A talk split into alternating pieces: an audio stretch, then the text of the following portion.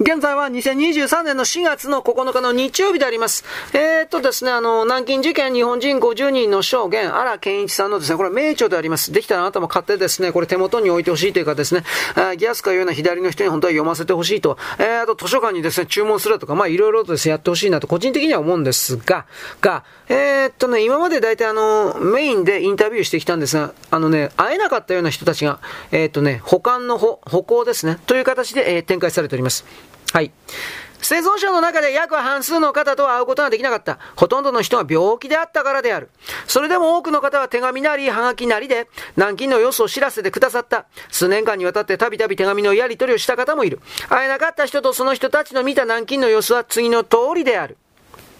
中止な方面軍参謀、吉川勇少佐、たけるかもしれない。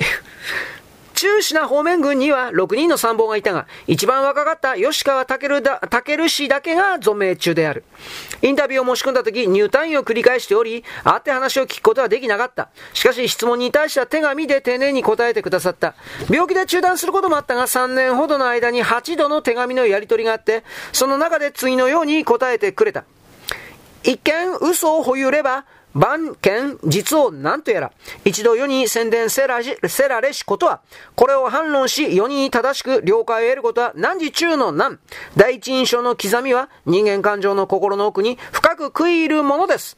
昭和12年12月に中止な方面軍司令部を蘇州に推進したとき、庶務参謀の諸生と広報主任の二宮参謀が松井大将に呼びつけられ、死体の始末が悪い、日本軍のだけ整理して敵軍の放置とは何事ぞ、とこっぴどく叱られたことがあります。松井閣下はそういうお方でした。次。第10軍参謀、寺田正夫中佐。寺田正夫中佐は第10軍で作戦主任参謀を務め、後、野門藩事件時の関東軍作戦課長として知られている。インタビューを申し込んだ時90歳を超えており、お目にかかることはできなかったが、手紙で何度か答えてくださった。主な内容は次の通りである。上海方面の作戦が膠着してどうにも進展しないため、大本営が第10軍の甲州湾上陸を企画した。第10軍は上海方面のようになっては大変だったので、作戦本位であった。第10軍は上陸するとまっしぐらに前進するというやり方を取ったため、最初から後方からの補給を受けることは不可能だと分かっていた。これがため、両は現地に求めることにした。事実、第10軍の作戦が猛烈果敢であったから、あったことからこそ、上海方面の敵軍が一挙に撤退したのです。軍機に関して言われているとすれば、両を現地に求めたため、悪いと言われたのではないでしょうか。第10軍の軍機がそれほど悪かったとは思わない。第10軍の軍機が悪かったとは思わない。当然、当時、南京事件を聞いたことはありません。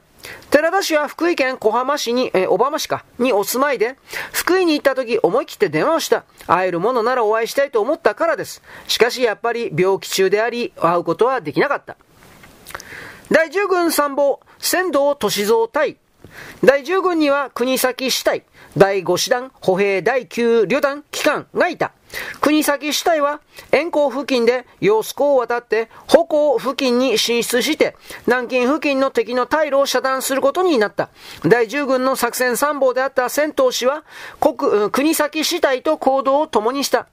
仙頭歳三氏は病気のためお目にかかることはできなかったが、手紙での問い合わせには答えてくださり、また当時のメモも見せてくれた。当時の様子は次のように書いてくださった。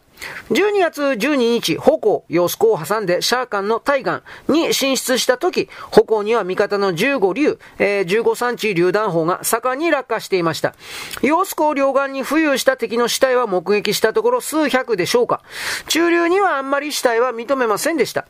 シャーカンの岸壁が鮮血に染まっていたのを目撃して、かつ死体は手足を縛られていたようでした。虐殺ということは当時は全く知りませんでした。軍機に関して国先死体に関する限り悪かったことはありません。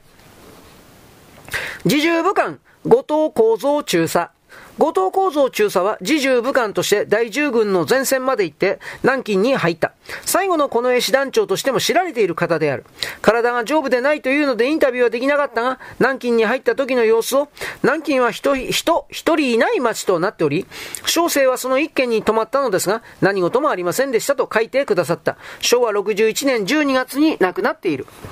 参謀本部作戦課、今岡豊隊、今岡豊隊は、昭和11年に作戦会に配属された勤務将校を務め、間もなく作戦会員となって昭和14年まで務めた、南京攻略戦の頃の参謀本部をよく知る人である。昭和13年初め、外務省から南京の日本軍について申し入れがあって、それに対して参謀本部は、第二部長を上海に派遣する。参謀本部は南京をどのように見ていたのか。今岡さんはこう話した。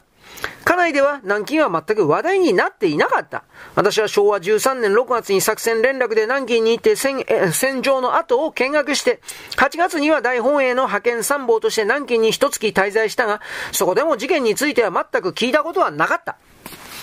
はい、今回はこの辺でございます。えー、次回もですね、歩行がちょっと続きます。よろしく、ごきげんよう。